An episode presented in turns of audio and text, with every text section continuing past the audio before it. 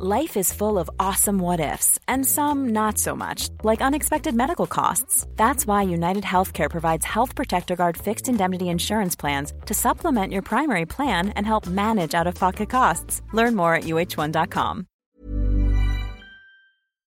Willkommen zur Geschichte der Deutschen, zum Erbstücke-Format mit Judith Strusenberg und Travis Dow. Ich bin Judith und heute machen wir eine kurze Pause von unserem normalen Programm und äh, schauen uns mal wieder ein Erbstück an.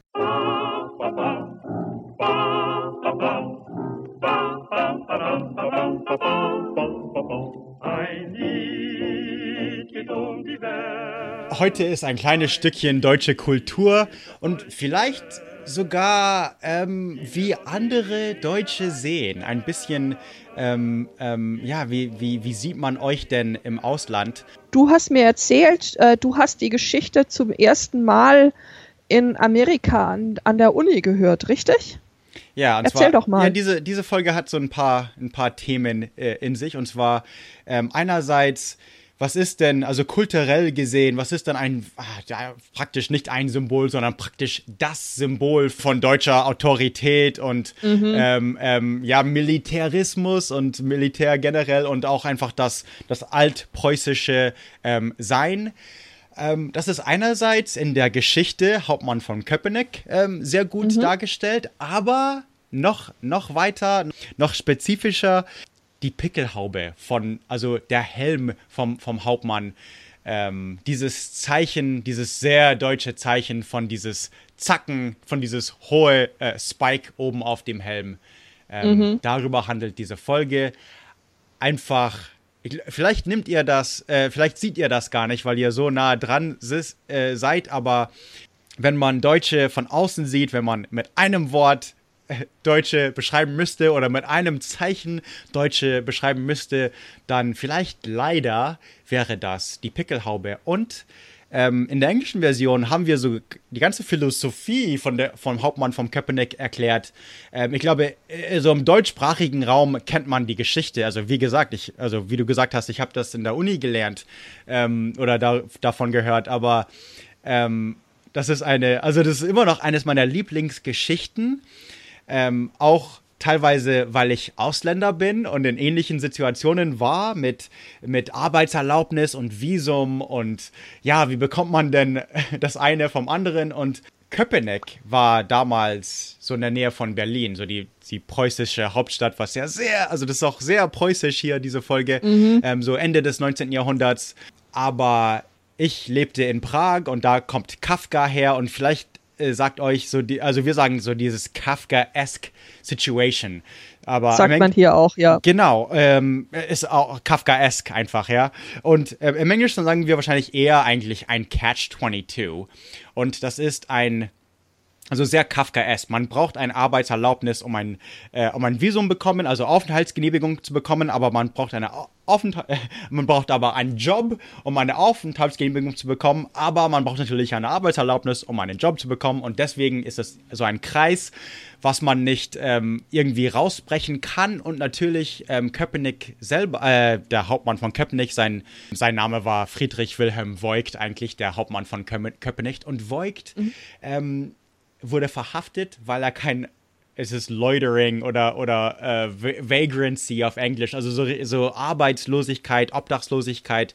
Da, das war damals gegen das Gesetz. Also er wurde verhaftet und hat ein bisschen Zeit im Gefängnis verbracht, mhm. weil er, also das war illegal, keinen Job zu haben, aber natürlich hatte er keine Arbeit, weil er keine Arbeitserlaubnis hatte und also und, und die ganze Geschichte aber im Gefängnis, also die Geschichte kennt ihr natürlich alle.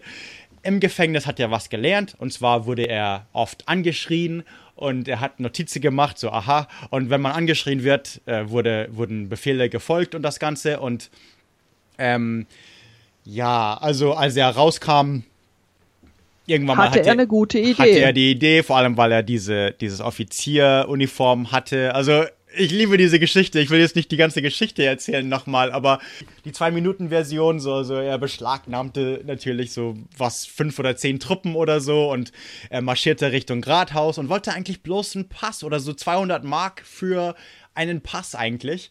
Naja, ähm, das hat er ges gesagt, aber okay, so ja, also so kann so, das ja nicht, aber ja, ähm, ähm, er wurde also er wollte auch einen Pass auf jeden Fall. Ja, Mhm. Ähm, äh, so ein bisschen, äh, also ich würde das mit Jesse James vergleichen, so ein bisschen so Robin Hood.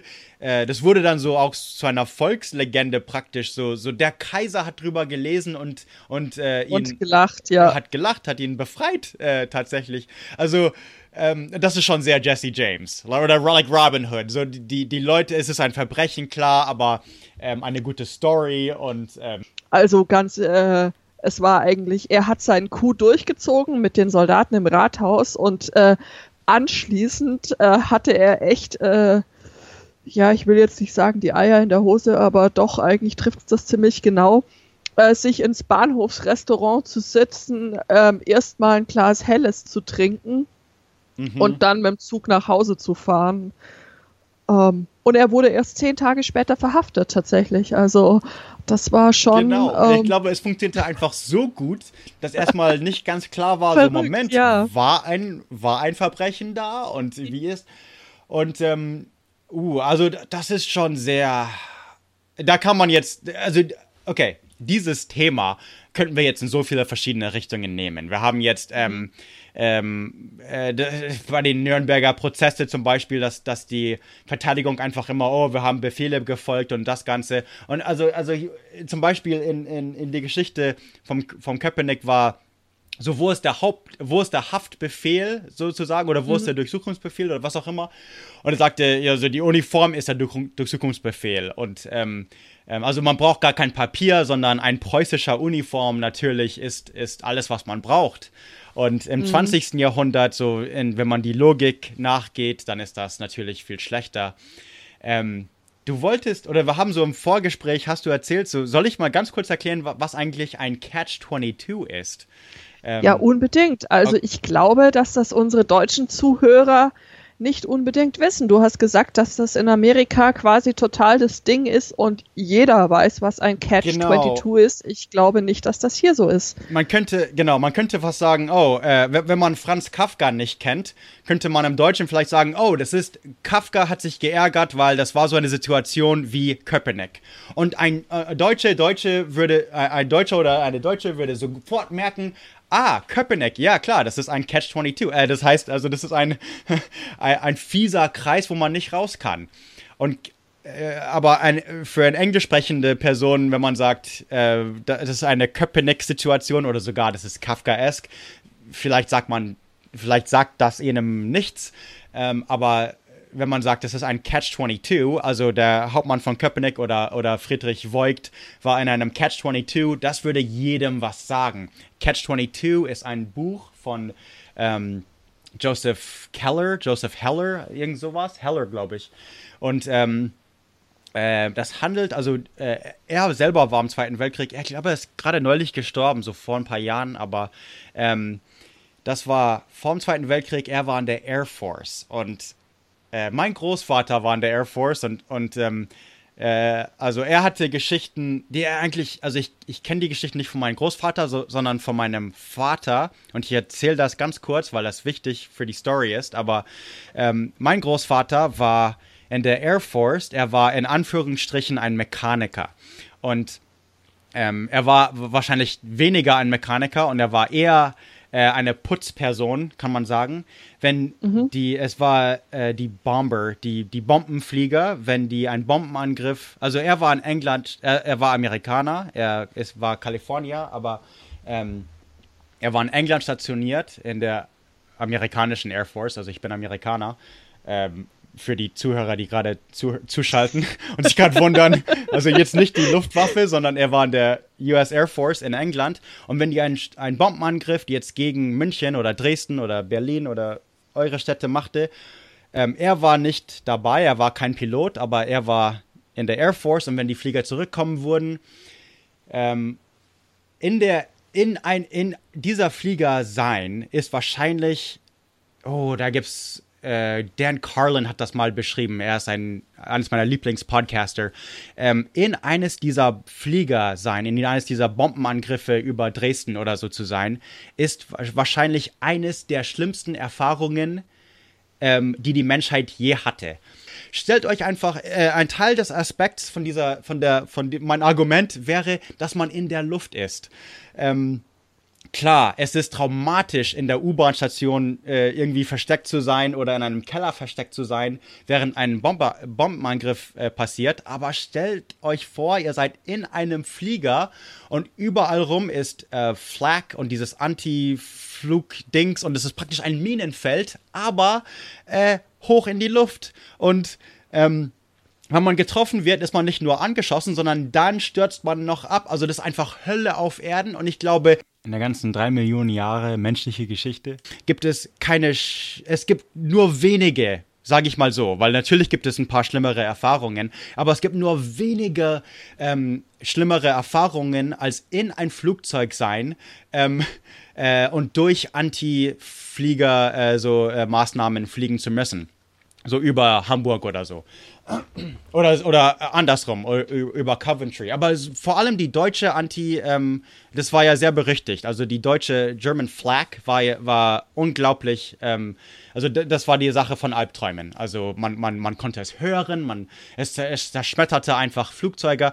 Der Punkt ist, mein Großvater, sein Job ist, wenn diese Flugzeuge jetzt zurückkommen, musste er sie putzen. Das heißt, er war in Anführungsstrichen Mechaniker, er musste sie in Anführungsstrichen reparieren, aber wirklich, in Wirklichkeit musste er die Zähne und Knochen und Blut und das Ganze reinigen und von diesen Fliegern reinigen und sie dann wieder herrichten und dann den nächsten Angriff. So, Catch 22, und das ist einfach, Catch 22 ist, ist, er ist eines von dieser Bombencrews, ähm, ich glaube dann irgendwann mal in Italien und die fliegen dann über, ja, also München und so, also wo, wo ich aufgewachsen bin. Und ein Catch-22 ist die folgende Situation. Ähm, natürlich will man nicht in diese Bombenangriffe äh, teilnehmen, weil es ist schrecklich. Es ist, alle sind traumatisiert und alle müssen irgendwie Witze drüber äh, reißen, um überhaupt zu überleben und ähm, ähm, alle spinnen ein bisschen, denn, denn wenn jemand abgeschossen wird oder sie sind tot, die sind einfach die, äh, die Sachen im Zelt sind von der Person, die nicht da sind natürlich ist er tot oder aber es wird nicht angefasst, es ist irgendwie so ein bisschen abergläubisch, das Ganze ist abergläubisch. Ähm, aber heute ist man, also das war das, das größte Risiko, äh, Punkt äh, in dem Krieg war, war in der Air Force, waren diese Bombenangriffe. Das war das größte Risiko. Man, man, man, äh, man würde weniger als ein Jahr überleben. Also man hatte bloß die Überlebung, also ein paar Monate über äh, Überlebensdauer und äh, ein paar mhm. Missionen, mhm. dann würde man zurück zur USA äh, geflogen. Das, das war's dann schon. Und ähm, aber man, ähm, das, Tatsache ist, dass man sagte, man, man musste 30 Millionen äh, Missionen fliegen, aber schließlich war es irgendwie 150 Missionen, also weit hinaus und man hatte einfach nicht genug Piloten im Krieg. Und man wurde immer wahnsinnig, wahnsinniger und wahnsinniger, aber hier ist der Haken. Wenn man wirklich tatsächlich von einem Psychologen als wahnsinnig gesprochen wird, wird man nach Hause geschickt. Klar. Und man hatte selbst im Zweiten Weltkrieg, hatte man Psychologen.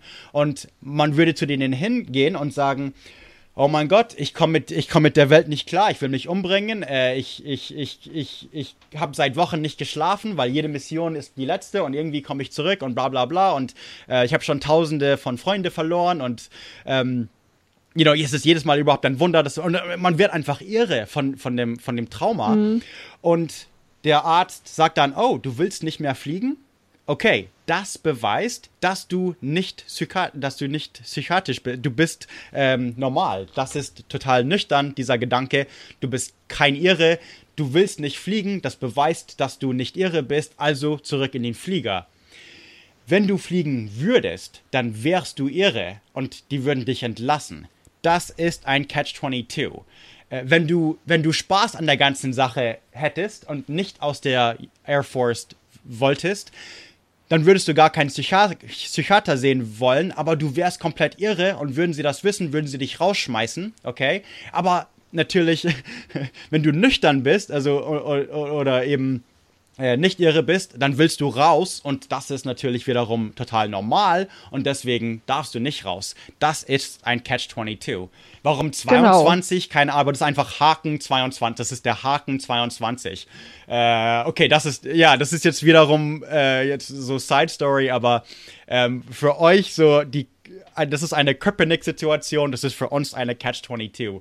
Das ist der Punkt.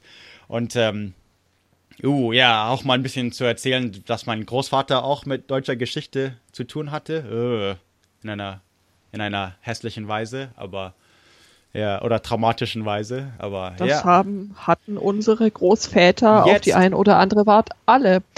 Catch 22, das gesagt. Ja. Catch 22 ist eines meiner Lieblingsbücher, eines der wenigen, das ich mehrmals gelesen habe und ich werde es nochmal lesen. Ich habe es nochmal neu gekauft und ich, hab's, und ich werde es nochmal lesen. Es ist eine Komödie. Es ist eines der lustigsten, witzigsten Bücher, die ich jemals gelesen habe. Das hast du erzählt, das hat mich wirklich Das neugierig ist- gemacht. ja. Ich werde das auch mal lesen. Ja, weil man liest und es ist einfach wahnsinnig lustig und es ist eines der wenigen Bücher, wo ich wirklich laut gelacht habe. So wirklich, also nicht in meinem Kopf drin, sondern laugh out loud. Und so erst so nach einer Weile, weil es einfach so irre, so das ist die Situation von, you know, Leute, die gar nicht da sein wollen und andere Leute bom bombardieren müssen und das Ganze und, und die wissen ganz genau, da unten sind Frauen und Kinder und ähm, die wollen einfach, äh, äh, äh, wow, das ist einfach, ja, das ist einfach traumatisch und irgendwie ähm, innerhalb von zwei Seiten merkt man, okay, das ist kein normaler Mensch. Innerhalb von, von ein paar Wochen wird man einfach irre. Und, ke- und da ist kein normaler Mensch in, in dieses Buch. Das sind alles komplett irre. Also alle denken, morgen werden sie sterben. Alle denken, heute ist der letzte Tag an Erden. Und das ist wahnsinnig lustig.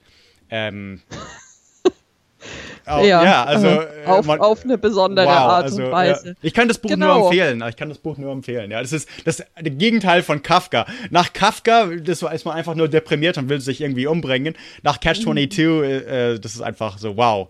Äh, man ist einfach glücklich, man dass man nicht im, umbringen. nee, Ja, man, das man jetzt ist einfach glücklich, ist. dass man nicht im Zweiten Weltkrieg ist. Und, ähm, Abs abs ja. Absolut, ja, genau. Ja, wie sind wir da drauf gekommen? Über die absurde Story äh, von, von Wilhelm Voigt, der dann eben da. der mit äh, hätte, hätte, äh, der hatte so einen komischen Namen wie Kardashian, aber nicht Kardashian. Aber hätte jetzt Private PFC, keine Ahnung, Yardashian oder so hieß der, ganz komisch. Ähm, hätte er eine Pickelhaube, könnte er einfach zu seinem PO marschieren und sagen, so, jetzt, ich bin draußen, ich bin Captain und du bist nur Sergeant und deswegen ähm, aber nee, das ist, aber natürlich war er im Krieg gegen die Deutsche und deswegen wäre das vielleicht keine gute Idee gewesen. Aber ja, trotzdem. Also Genau. Voigt wüsste schon, wie er rauskommt aus diesem Catch-22. Wie hat man die erkannt? Du hast es gesagt, natürlich äh, an den an der Pickelhaube. Es ist irgendwie, äh, haben, haben wir bei der Recherche rausgefunden, dass es ziemlich äh, witzig ist, dass die, die Helme der britischen Bobbys ja im Prinzip auch nur eine Modifikation quasi der originalen deutschen oder preußischen, besser gesagt, äh, Pickelhaube waren. Ausgerechnet die Engländer, denen das vielleicht äh, nicht, nicht so richtig gefällt. Die haben aber äh, die, die Bobbyhelme auf der, auf der Spitze statt äh, dieser typischen Pickelhaubenspitze so einen kleinen, eine kleine Kugel. Genau, und äh, die britische Guard, äh, die berittene Kavallerie, sagen, die hat dann äh, noch so ein ähm, Pferde Genau. Und Wusch. das, das kommt richtig vom Gleichen. So die Kavallerie, Mhm, Pickelhaube genau. war wirklich so Kav Kavalleriehelm. Ähm, ja, Ja. also als Nicht-Deutscher, äh, also ich kannte, ich kannte erst den Namen Pickelhaube, das Wort Pickelhaube Mhm. von GTA, dem äh, Videospiel ähm, Grand Theft Auto. Da konnte man äh, so einen Helm anziehen und oder kaufen oder irgendwie bekommen, keine Ahnung, und das war so Pickelhaube. Und äh, da war ich in der Uni und meine Kumpel so, oh, und dann musste ich erstmal erklären, weil Pickle, Pickle, das Wort, das englische Wort Pickle heißt ja Essiggurke oder so und deswegen fanden das alle so wahnsinnig lustig. So Picklehaube is the German word for that Prussian helmet. Ja, yo. Ja. Ähm, genau, aber und also ich war auch erst so 21, 22 Jahre alt oder irgend sowas oder 19 Jahre alt oder so als ich das Wort kannte. Und so, ja, tatsächlich, das ist das so sch- deutsche Symbol schlechthin, so zu der Zeit zumindest. Also so bis, ja, bis, ja, also eigentlich immer noch. Also man, wenn man Pickelhaube sieht, denkt man als, als Nicht-Deutscher sofort, oh ja, German. an, an Preußen. Ja. Und, und heute Ihr denkt halt vielleicht an Preußen, ja. Wir wissen den Unterschied zwischen Preußen und Bayern nicht. Also wir denken einfach Deutsche. Äh, also Okay, selbst wenn wir okay. Mhm. Lederhosen sehen, also so gemeint, ja, so Lederhosen da, oh ja, Germans, also. wir- Das ist ja auch ein wirklich äh, spannender Fun Fact am Rande, dass in der Gebärdensprache das Wort für Deutsch eben äh, symbolisiert wird durch dieses Pickelhauben-Ding. Ja. Also indem man so einen Finger oben auf den Kopf hält, dass es, dass es aussieht wie so eine, wie so eine Pickelhaube. Das ist total, also finde ich schon spannend, oh mein Gott.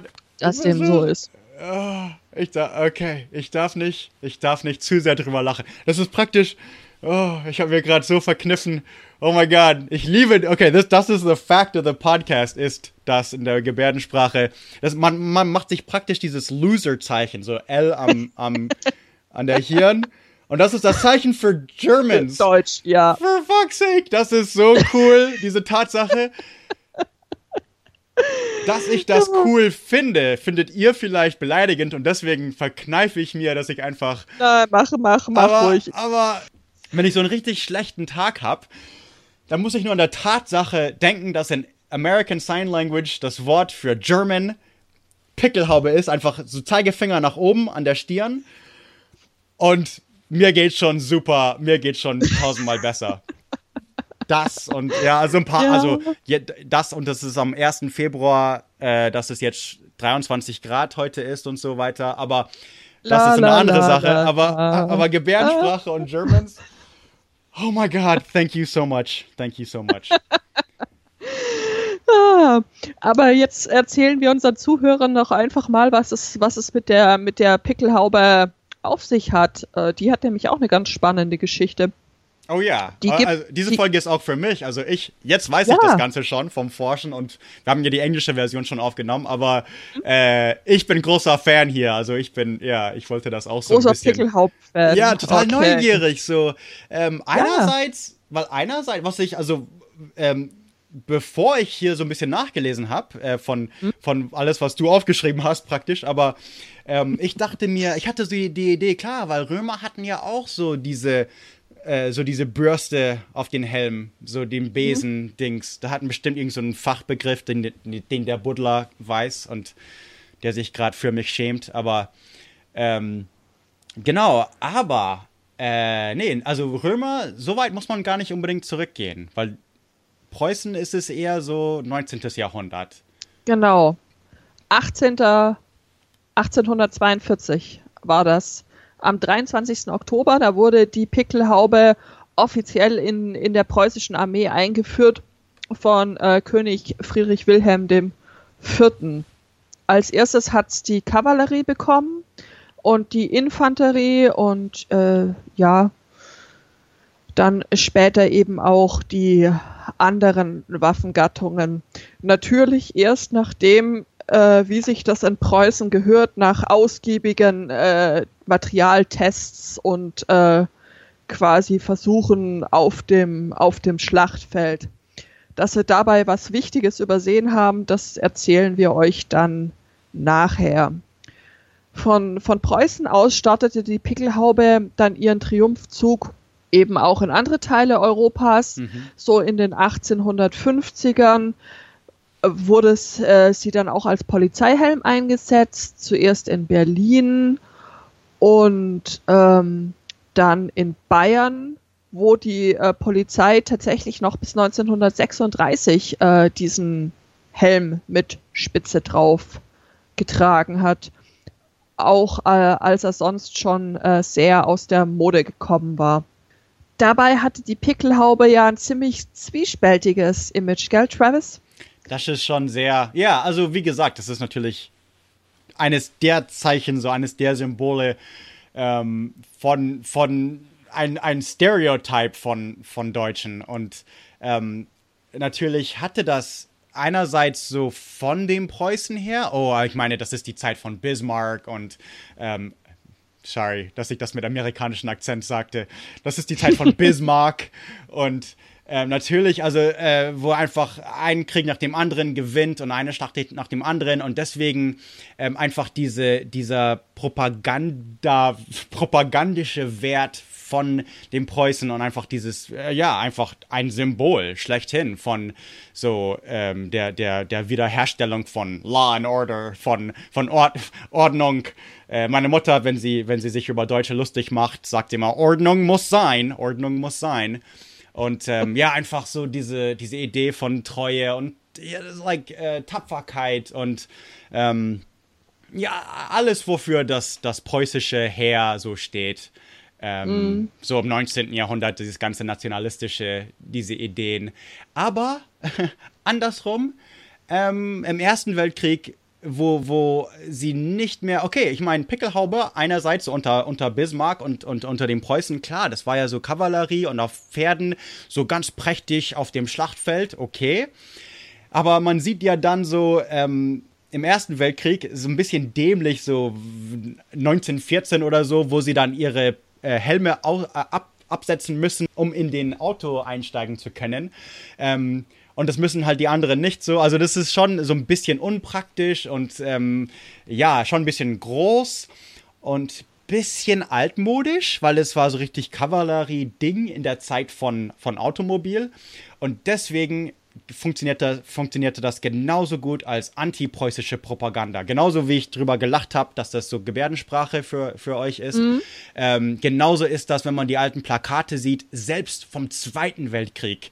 Ähm, amerikanische und französische oder, oder das ist, also im Ersten Weltkrieg war das so richtig so The Hun, also der Hunne, ähm, das war so, also das war so ein äh, be äh, rassistischer Begriff für Deutsche, aber oft mit Pickelhaube eben und so ganz gewalttätig und so ganz, you know, fies und äh, so Villain, so der Bösewicht mit Pickelhaube. Das funktionierte eben genau andersrum für anti-preußische Propaganda oder so dieses, diese übermilitärische oder äh, autoritäre ähm, Regierungsform von, von Preußen. Ja, eben. genau. Also weil äh, 1842 hatten wir ja gesagt, wurde die, wurde die eingeführt, 1848, 49 äh, war ja hier äh, mhm. Revolution und die wurde durch die preußischen Soldaten eben sehr stark unterdrückt mhm. und deswegen stand schon kurz nach ihrer Einführung die Pickelhaube dann eben als Symbol für, für gnadenlose Unterdrückung von Freiheitsbewegungen ja. und Niederschlagung aller Hoffnung auf irgendwie eine demokratische genau. ja. Form, Form, Form der Regierung und dann eben schließlich auch für das äh, Scheitern der Revolution genau, an sich. Das ist logisch in der Zeit äh, 8, also 1848, weil mhm. man muss ja überlegen, die Offiziere in, im Militär waren oft Adlige, das heißt Pickelhaube. Die, die wirklich in, also schließlich in Pickelhaube auf dem Kopf setzen würden, waren Adlige. Das heißt natürlich eine antidemokratische Idee.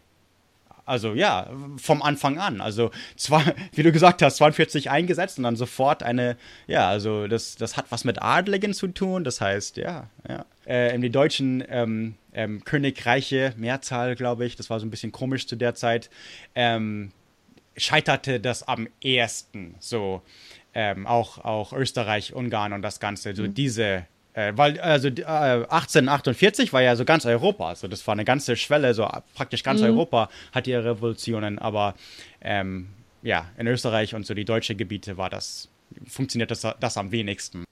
Das hat ja jetzt dem Siegeszug äh, der, der Pickelhaube keinen Abbruch getan. Im, Im Gegenteil, also mit den sogenannten Einigungskriegen 1864 gegen Dänemark, 1866 mhm. Preußen gegen Österreich oder 1870, 71 gegen Frankreich, äh, haben dann auch andere deutsche Staaten diesen, diesen Helm übernommen, der im Gegensatz zu dem ersten Modell von 1842 in, in der Höhe schon sich fast halbiert hatte. Also die, die erste Version, die war so richtig, richtig hoch. Oh ja, okay, ähm, ja, ja. Ähm, der hat sich dann auch mit der Zeit noch ein bisschen äh, verändert. Und nachdem jetzt alle eine Pickelhaube hatten, war es ja auch äh, dann trotzdem irgendwie wichtig äh, zu unterscheiden, äh, wer ist da jetzt wer und äh, wie hat man das gemacht? Das hat man durch äh, so ein Emblem vorne auf, auf dem Helm gemacht. Und zwar nach Truppengattung und Mannschaftsgrad und natürlich auch eben nach verschiedenen Landeszugehörigkeiten. Das heißt, die Preußen hatten dann einen Reichsadler auf ihrer Pickelhaube, die Sachsen hatten einen Stern im, äh, mit Wappenschild, in Baden war ein Greif drauf und in Bayern natürlich die unvermeidlichen Löwen mit Wappenschild. Aber es sind, äh, das war dann auch, die Pickelhaube war dann auch ein preußischer Exportschlager äh, Russland zum Beispiel, Österreich, Rumänien, Schweden und Norwegen haben dann auch die Pickelhaube mhm. übernommen. Äh, das ist fast so ein bisschen Aberglaube. So ähm, Deutschland oder Preußen gewinnt Krieg nach Krieg, also Dänemark, Österreich und das ganze Frankreich. Ähm, das ist dann fast so, oh, vielleicht hat ja der, der Helm was damit zu tun und plötzlich tragen es Russen und Österreicher und sogar Schweden mhm. und Norweger auch. Äh, ja, das, und, aber es ist, das sieht man schon sehr oft in der, in der Weltgeschichte. Wenn irgendwas funktioniert, aus irgendeinem Grund, ähm, dann wird das von anderen Ländern übernommen, klar. Und ja, so auch die Pickelhaupe. Mhm. Ja, genau, also und dementsprechend ähm, oft hat man die dann halt auch äh, in, in, in der Öffentlichkeit äh, gesehen. Der Kaiserkönig hat sie getragen und äh, Bismarck hattest du vorher erwähnt. Bismarck. Äh, der, ja, Bismarck. Es gibt, es gibt Bismarck, die Person, und Bismarck, North Dakota, okay? Ah, okay, okay. Die, die also von, nicht. Ja. was die Hauptstadt von Nord, North Dakota? Ist das North Dakota oder Süddakota? Ist auch egal. Eins von den Dakotas das weiß ist Bismarck. Ich nicht.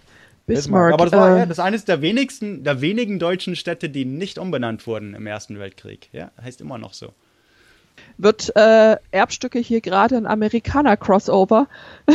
Mit North Dakota für irgendeinen, keine Ahnung. Oh, nee, aber ja, ja, aber tatsächlich. Bis, also, also bitte, richtig aussprechen. Bismarck, North Dakota. Bismarck, und, okay. Aber der, der Kanzler Bismarck, meinetwegen. Okay. Meinetwegen, okay. ich meine. Äh, deinetwegen, okay. Meinetwegen. Äh, Otto von Bismarck, okay. Otto von Bismarck. The Prussian dude. Okay. Sorry. Jedenfalls, der hat auch die Picklerhaube getragen. Äh, und deswegen war die eben, konnte die auch so ein Symbol werden, weil sie eben überall äh, ja zu sehen und mhm. äh, vertreten war. Genau, ich schätze einfach mal, googelt äh, Bismarck oder auch Bismarck und da sieht man einfach eine Pickelhaube. Also ja, mhm. unzertrennlich. Genau. ja, es äh, gab dann auch ein bisschen seltsame Auswüchse, was quasi so die Verehrung dieser Pickelhaube ähm, anging. Es gibt eine Postkarte von 1905, die, die den Text zeigt oder zeigt Heil dem Tag, als du uns erschienen, mit einem Bild von der Pickelhaube. Also das fand ich bei den oh, ja. äh, Recherchen eines der äh, seltsamsten Dinge, wo ich mir dachte, wow, wow, was muss da kaputt sein, dass man da so drauf abgehen kann. Sehr grotesk. Preußen halt. Ja.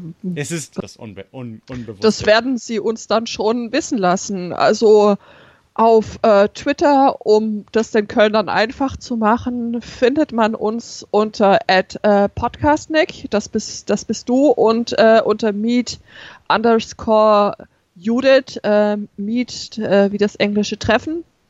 Mhm. Ihr schreibt uns gerne, was ihr euch so denkt äh, zu dieser Folge und äh, zu den anderen. Lasst uns einen Kommentar da und wenn ihr Wünsche habt, äh, welches Erbstück wir uns für euch mal anschauen sollen, dann lasst uns das bitte auch da. Mhm. Es wird uns echt freuen, was von euch zu hören, weil ja, at, ist at, schöner, wenn man nicht in den luftleeren Raum reinredet.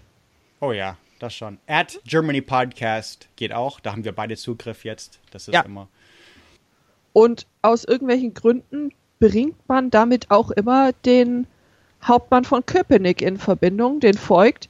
Äh, ja, ich glaube, in irgendeinem Film hat, hat äh, trägt er die, die Pickelhaube, aber tatsächlich, also folgt der reale Hauptmann mhm. von Köpenick hatte bei seinem Coup gar keine Pickelhaube auf. Äh, er war dann ja auch im Gefängnis, aber weil er so ein Volksheld äh, war, hat er täglich wäschekorbeweise Fanpost bekommen und als er aus dem Gefängnis gekommen ist, wurde er noch interviewt, quasi am Tag seiner Freilassung.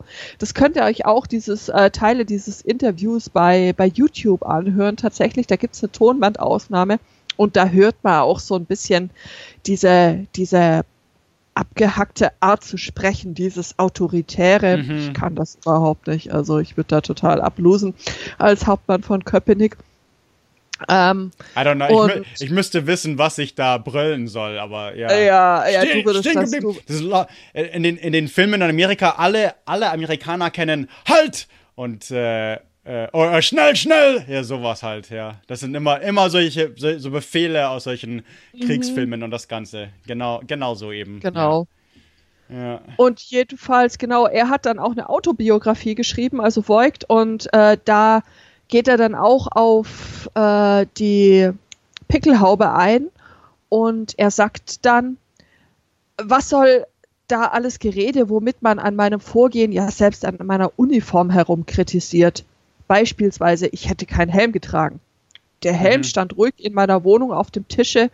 Ich hielt es aber nicht äh, der Sachlage nach nötig, 17 Stunden lang einen Helm auf dem Kopf zu tragen zu einer Diensthandlung, die ich bequemer in einer Mütze ausführen konnte und wollte.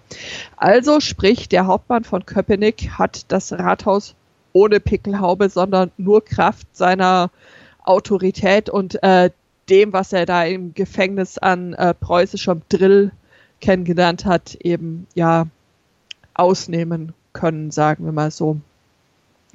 Ja, als er das geschrieben hat, das war dann Anfang des 20. Jahrhunderts, haben dann eben auch schon andere erkannt, äh, dass die Pickelhaube im militärischen Kontext eher so semi-optimal ist. Habe ich ja vorher schon gesagt, dass wir euch das noch erzählen würden.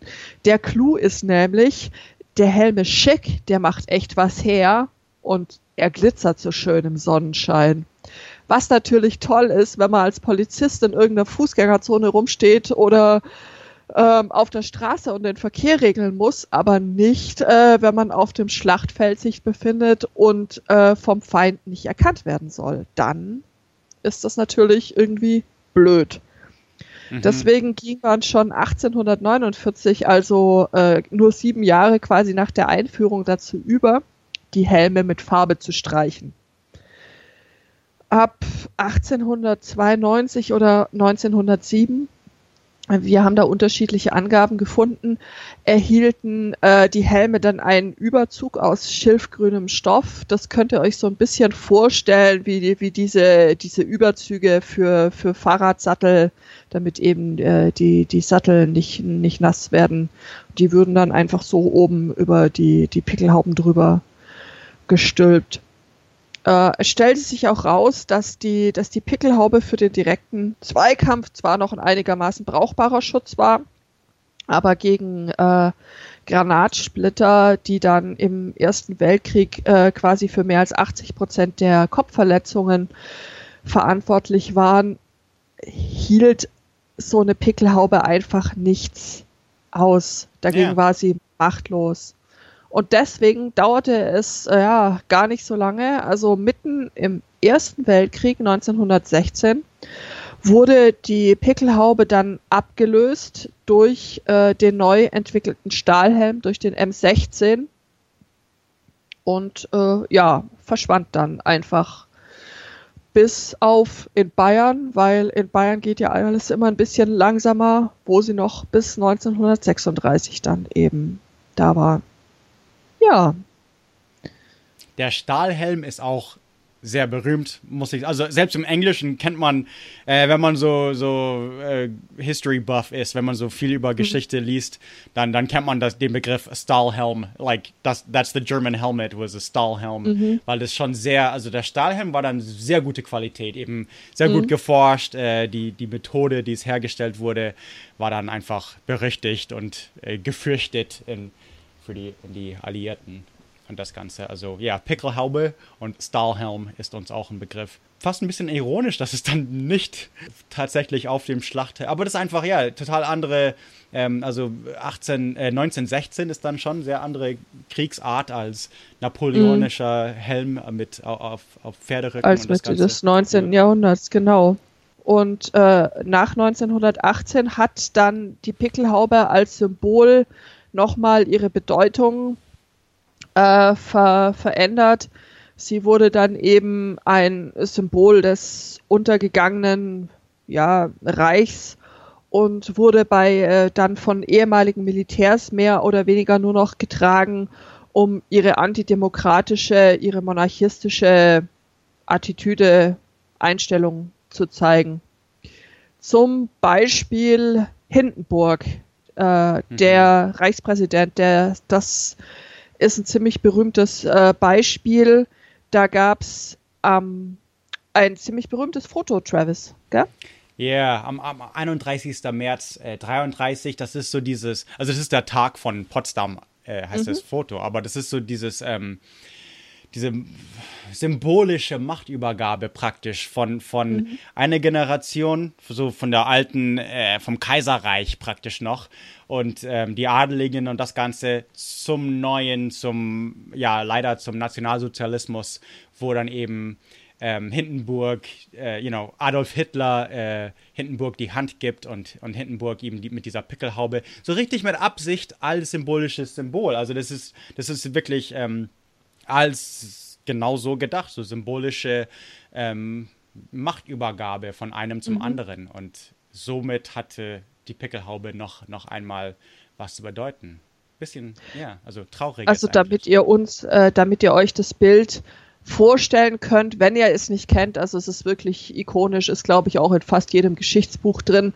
Mhm. Da sieht man eben so, so, so Hindenburg in seiner schicken Uniform da so stehen mit der Pickelhaube auf dem Kopf, hat schon auch sehr, äh, ja, älter und ergraut und äh, ihm gegenüber steht Hitler so im, im, im Frack quasi und ähm, tut da so ein bisschen äh, untertänig, äh, macht so ein Diener mehr oder weniger das hat schon einen ziemlich starken äh, Symbolgehalt und wurde, das wurde alles äh, von, von Goebbels äh, sehr sorgfältig mhm. und arrangiert und das soll halt eben auch diese Verbindung zwischen den beiden antidemokratischen Bewegungen zeigen. Also einerseits diesen, diesen Militärs, äh, die da noch dem, dem Kaiserreich nachtrauerten und äh, den Nationalsozialisten, die, wie wir alle wissen, es ja mit Demokratie auch eher nur so am Rande hatten.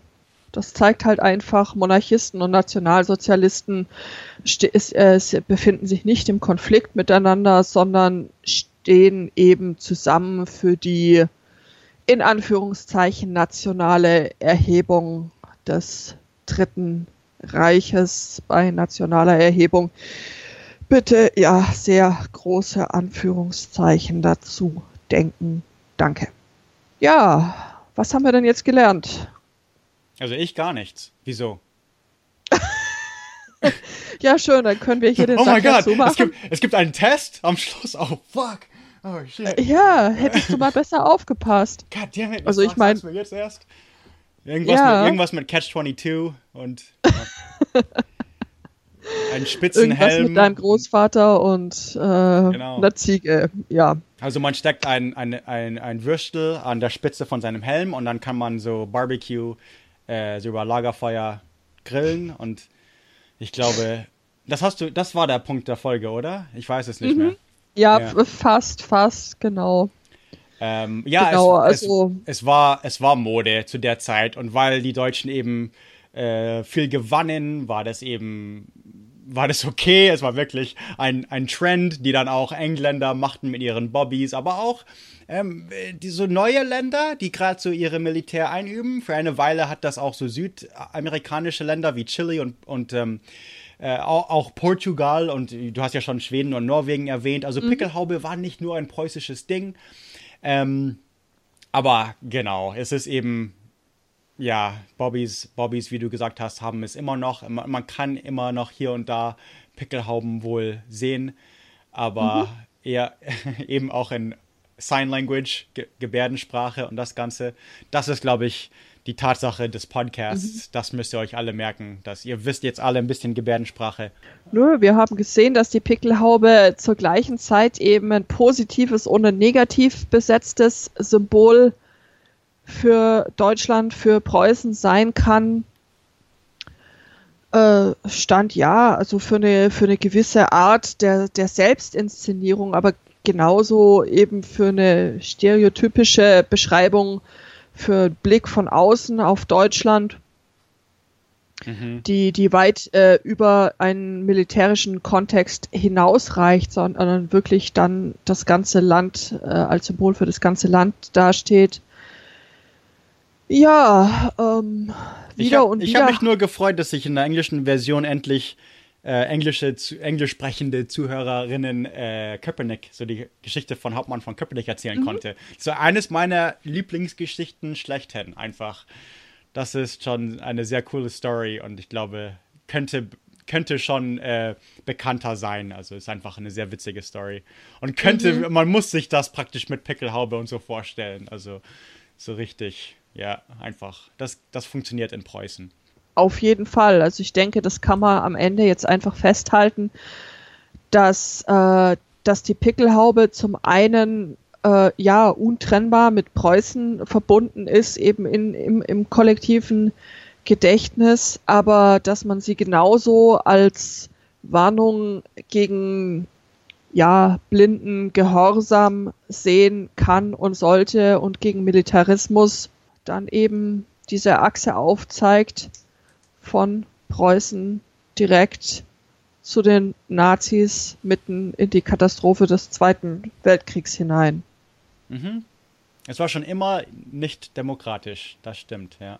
Und, da, und das ist unsere 50. Folge und das ist auch nicht unbedingt äh, äh, zufällig. Also ich, ich habe so äh, die, die Geschichte von Köpenick und Pickelhaube sowieso als Thema fand ich sehr cool und wäre besser als, keine Ahnung, wo wir gerade sind, Salia oder Staufer oder so, ähm, als 50. Folge. Da wollte ich schon was Besonderes machen.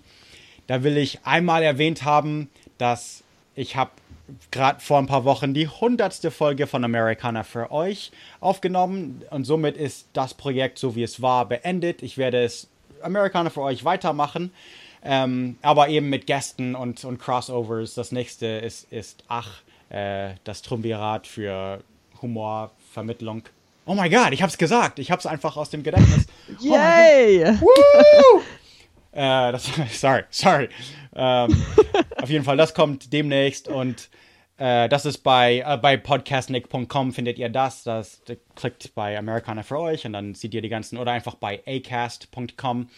Ähm, ich bin auch sehr dankbar, dass wir so langsam aber sicher hier und da ein paar Sponsor haben.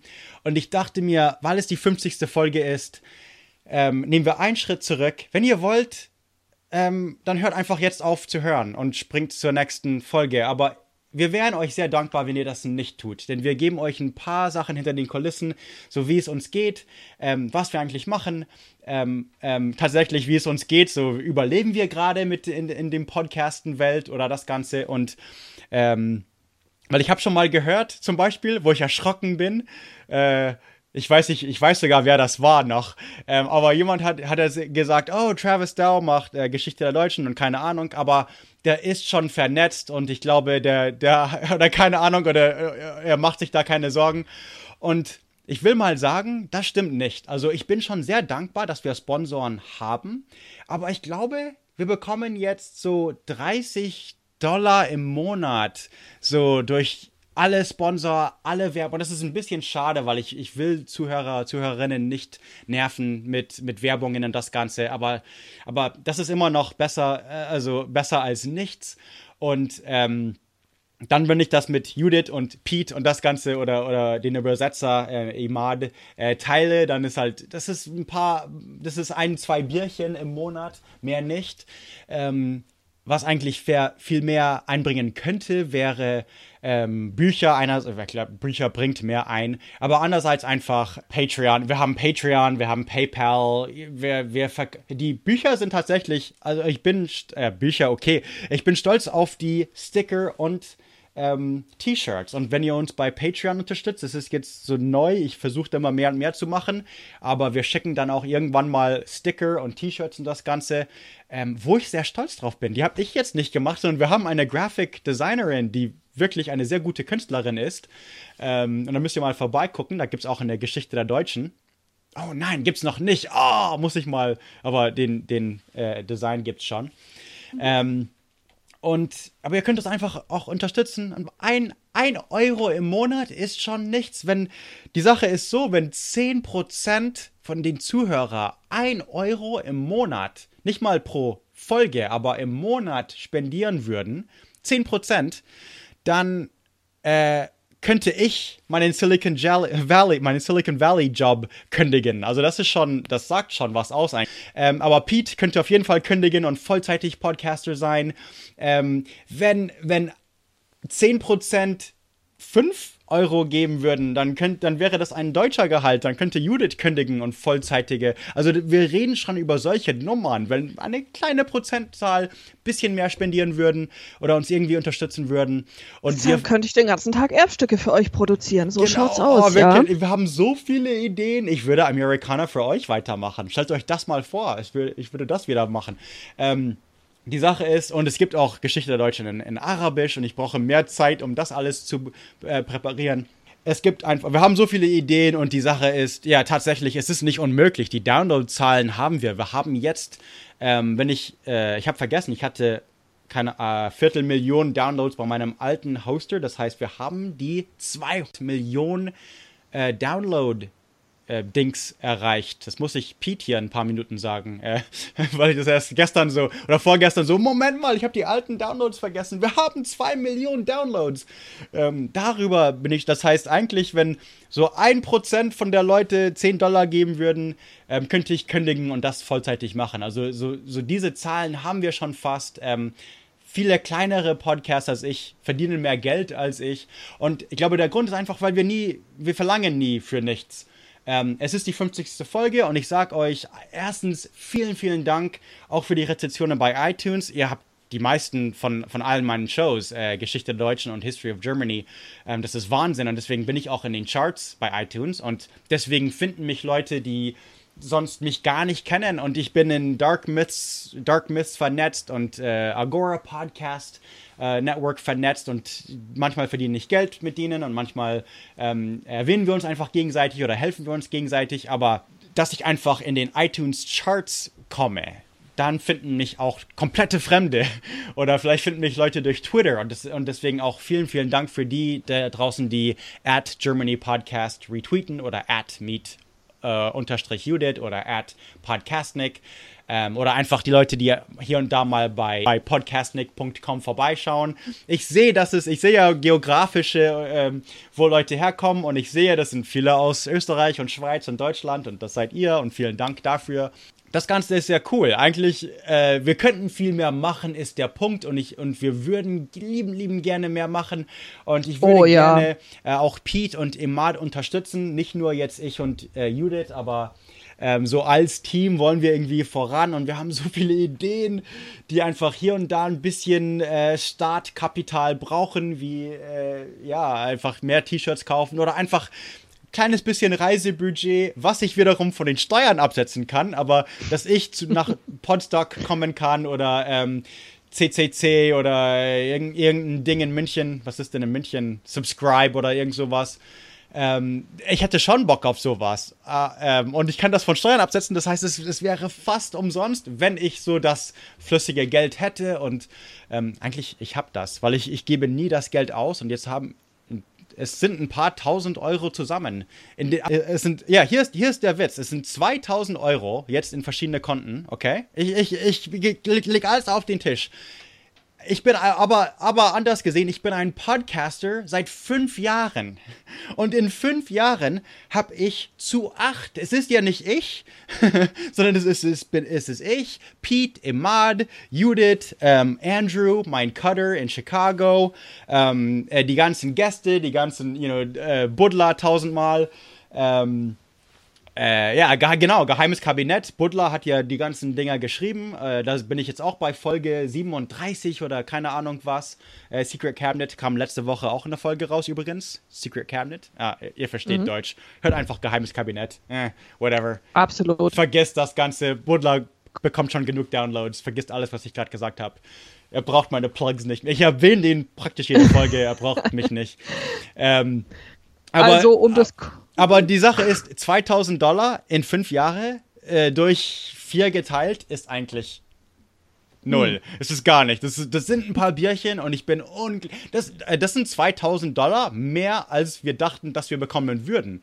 Äh, weil das sind praktisch auch Profit. Also äh, wir hatten mehr Kosten am Anfang, die wir jetzt nicht mehr haben, mhm. zum Beispiel. Also äh, es ist eigentlich, selbst das ist unglaublich, aber wäre es nicht cool, wenn wir mehr machen könnten und wenn wir das Ganze so vollzeitig machen könnten. Also, ähm, und deswegen, wir sind so, wir können das fast machen und deswegen, wenn ein paar mehr Leute bei Patreon vorbeigucken, ähm, und ihr habt auch, auch was davon, äh, Stickers und T-Shirts. Und bei Patreon seht ihr die Fotos von den Sti äh, Stickers und das Ganze.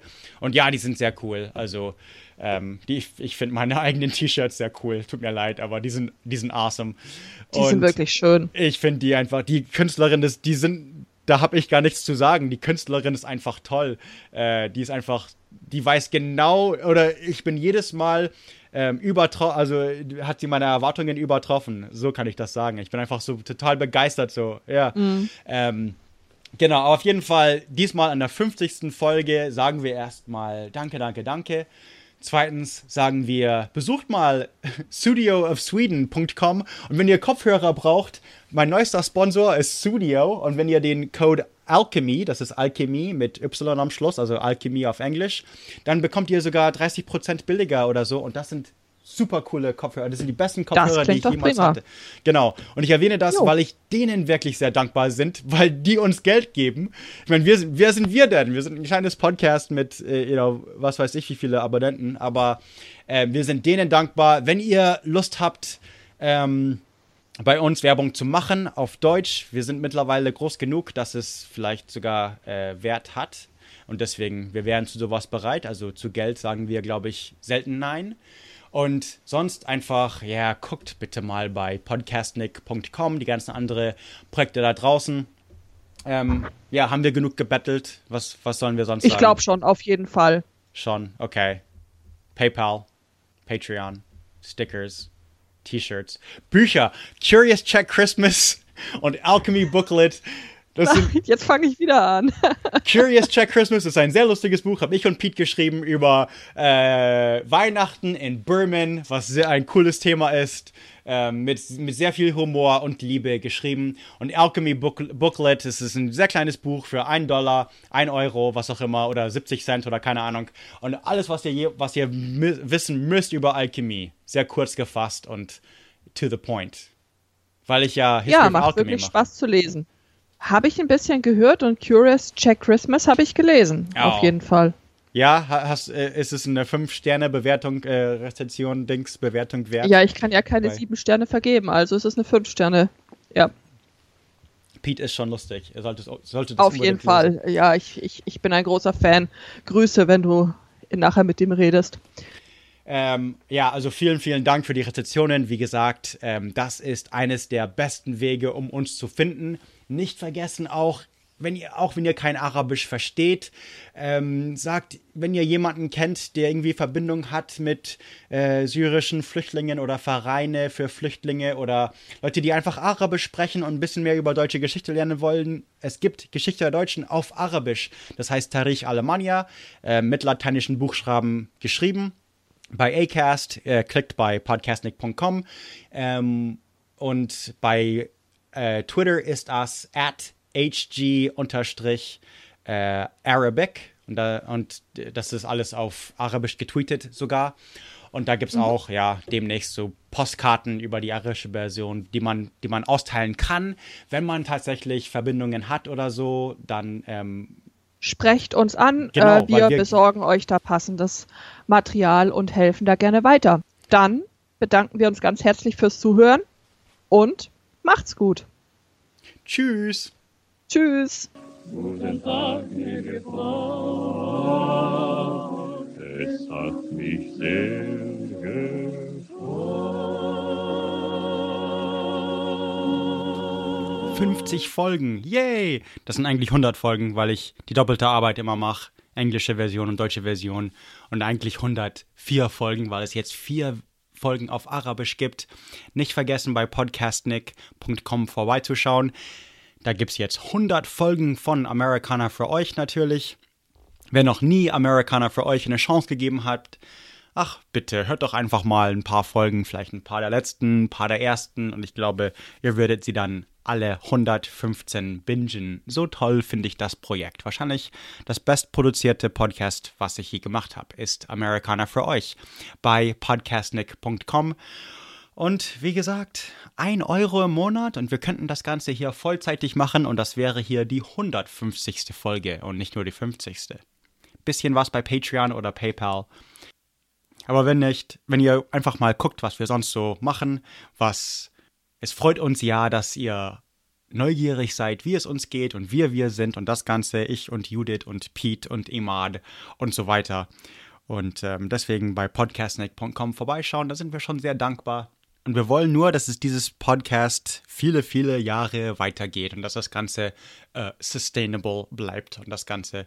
Und ähm, ja, das liegt an euch. Aber vielen Dank fürs Zuhören. Planning for your next trip? Elevate your travel style with Quince. Quince has all the jet setting essentials you'll want for your next getaway, like European linen, premium luggage options, buttery soft Italian leather bags, and so much more. And it's all priced at 50 to 80% less than similar brands. Plus, Quince only works with factories that use safe and ethical manufacturing practices. Pack your bags with high-quality essentials you'll be wearing for vacations to come with Quince. Go to quince.com slash trip for free shipping and 365-day returns.